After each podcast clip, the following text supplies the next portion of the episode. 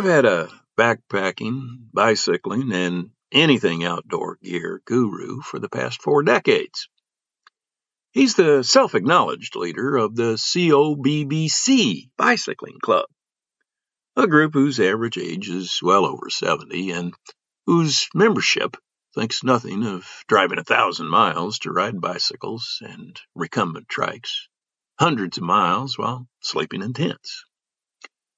COBBC, by the way, stands for Cranky Old Bastards Bicycling Club. There are no dues, no application process, and admission is solely in the discretion or lack thereof of the Great One, sometimes known as Dad, or his even greater advanced age than other members. He's not our dad. It's just one of the nicknames guys bestow upon each other. We can refer to him henceforth as G.O., short for Great One. Uh, also short for General Officer, as he is a retired Air National Guard Brigadier General. G.O. has led me from seeking to acquire the lightest tents, lightest backpacks, and warmest, lightest sleeping bags at the lowest possible price to a life of seeking the fastest bicycle aging legs can propel. All, of course, at great expense.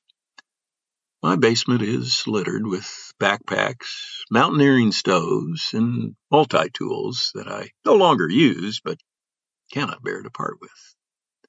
The memories they bring back of scaling the fearsome slopes of Mount Washington, site of the worst weather in the world, despite its relatively modest height, to facing my fear of heights on Colorado 14ers, that is, mountains taller than 14,000 feet, make that equipment too precious to dispose of.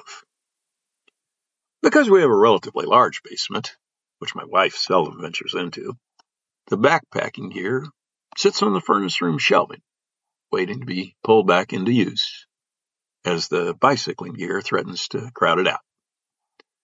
Spare inner tubes, Helmets replaced with newer, brighter, lighter ones gather dust. As the charging cords for front lights, back lights, Garmin lights with radar detectors to alert a rider of approaching cars, overtake a tabletop once dedicated to a dual floppy disk drive computer. The conversion from backpacker to bicyclist began slowly with the initial acquisition of a Trek hybrid bicycle costing a few hundred dollars. Then I used Cannondale mountain bike for commuting to my job. With retirement, the pace accelerated with a specialized AWOL Elite touring rig equipped with fenders, racks, and high-end panniers suitable for long-distance touring. Lovely bike with its forgiving steel frame, but just not quite suitable to keep up with the carbon fiber road bikes I pushed myself to keep up with stopping by the local bike shop to pick up some minor part, tool, or inexpensive bit, I made the mistake of slipping my leg over the crossbar of a carbon fiber Trek Domane 5.2. It took exactly one trip around the parking lot on that sub 20 pound speed machine to pull out the gold card to make it mine. GO taught me that the stock saddle would not do. My aging buttocks demanded an upgrade to a leather Brooks B17, beloved by generations of aging cyclists. Its reputation as an old man saddle was only confirmed for me when a 20 something year old fellow rider on a four day, 500 mile ride in memory of American war lost veterans asked at the sight of my bike leaning against the wall of an Illinois National Guard armory stop, Who's riding that carbon fiber Trek with a Brooks leather saddle? Evidently, he thought it so incongruous as to be worthy of comment. As for me, I was happy with the sweat softened leather polished by miles of lycra bike short buffing. Apparently, the young rider hadn't noticed the GO's high end carbon fiber bike, likewise equipped with a Brooks leather saddle, standing out amongst all those artificial composite saddles found on all the other bikes.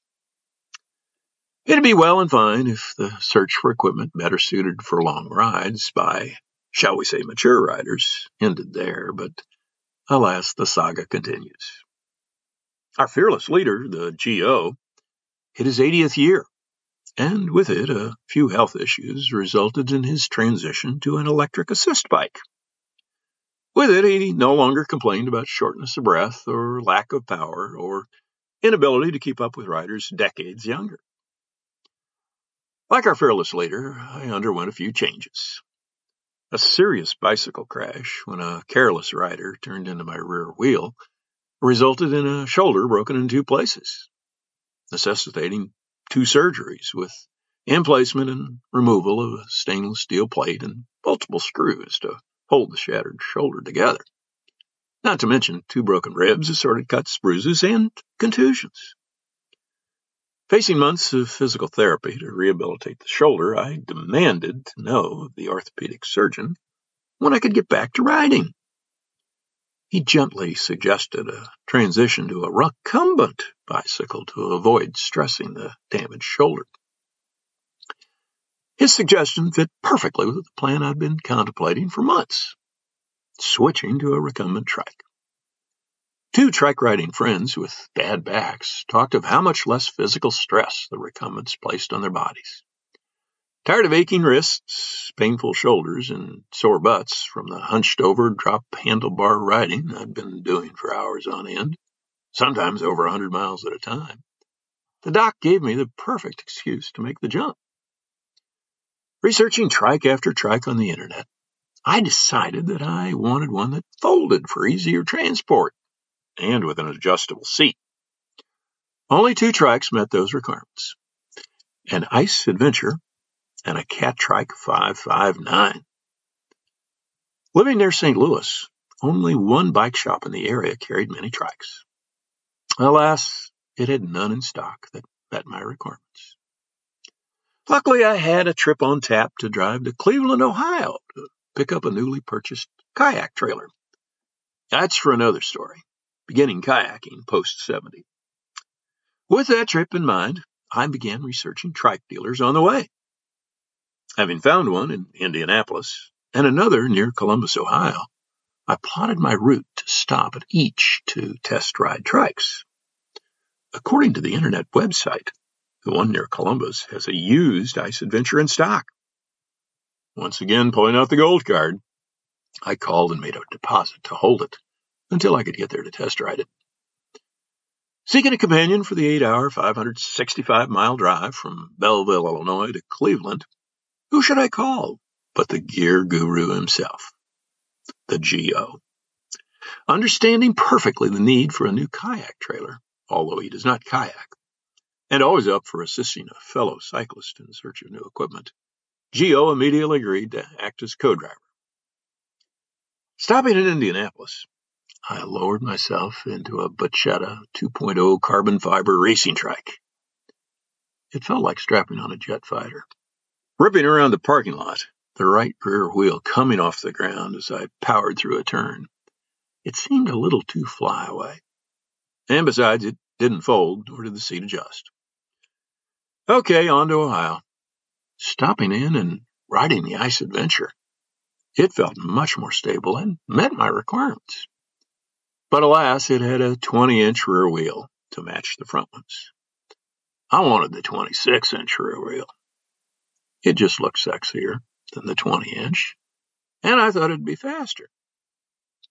I told the dealer I wanted a 26 inch and, and not the 20. I've got one coming in this afternoon, but I'll have to get it put together, he said. Can you have it ready to go by 10 o'clock tomorrow morning? came my reply. Wanting the sale, he, of course, said he could. After picking up the trailer and a night in a Cleveland hotel, we arrived back at the appointed hour. The trike was, of course, still in pieces. Two hours later, we folded it up and slid it into the back of my Jeep. After riding a carbon fiber trek, riding the adventure, which weighed nearly twice as much, felt like going from an Italian two seater sports car to a diesel Mercedes sedan. Much more stable and comfortable, but a whole lot slower. The engine was the same two legs, but the increased weight and adapting to pedaling while seated, as compared to standing and powering down on the pedals, made those two legs seem much less powerful. After a year of loving the comfort, but missing the speed, a new love flashed into my life. The lure of an ICE VTX World Champion Edition flickered across my Facebook feed. I could have been a big brownie coming up out of the water to hit that fly. I began calculating the length of the drive to the Wisconsin bike shop that had it. Hmm, 500 miles, eight hours, an overnight in a hotel. Yeah, GO would likely go with me. Phone call to the shop. Oh, we'll ship it to you. And we see you're a veteran, so you get a veteran's discount. Hmm, calculations. Let's see if I can sell a couple of other bikes hanging around, and I can sell the adventure. That should cover most of the cost. I'll take it. Ten days later, a semi pulls up in front of the house. The driver jumps out to pull out a cardboard box the size of a Volkswagen off the trailer. I offer to give him a hand. Nah, I got it, the beer barrel sized driver said. He carried it through the wrought iron gates to lower it to the ground near the garage. I thought, wow, he's strong. Moments later, when I went to move the box to open it up, I realized how light it was. Like the Bacchetta, getting into the VTX is like strapping on a jet fighter. Every time I settle into the nearly prone seat, I look for the seatbelt. There is none. Although with the speed it's capable of and with its proximity to the ground, it feels like one is necessary. A couple of the spare bikes were sold, but I just couldn't part with the adventure. It moved to the back of the garage while the electric shifted black fighter jet moved to the fore. It's not that I loved the adventure less, but I confess I wrote poetry to the need for speed in the VTX. As a year passed and I retrained those leg muscles, I found that the VTX wasn't just as fast as the diamond frame upright carbon fiber. It was even faster. There's a reason it's called the World Champion Edition. I would frequently think while screaming down the modest Illinois hills. Of course, it's harder to get out of. It's not as comfortable. It doesn't fold. The seat doesn't adjust. But Lord, it's fast. But it's not a gravel rider. We've got gravel rides here in southern Illinois. Just across the Mississippi River, we've got the limestone crushed rock of the Katy Trail. Rides I can't or won't take the skinny tired Speedster VTX on. After pedaling that Speedster uphill faster than friends on a standard bike, I don't want to go back to grunting and panting as I lumber up hilly, gravel covered roads on the 40 pound adventure. Once again, it's GO to the rescue. Electrify it. Sure, it's a little expensive, but it's a whole lot cheaper than buying a new factory equipped ice with an e motor. Calling the St. Louis bike shop. No 500 mile drive this time. Yeah, we can get a Bafang 750 watt motor.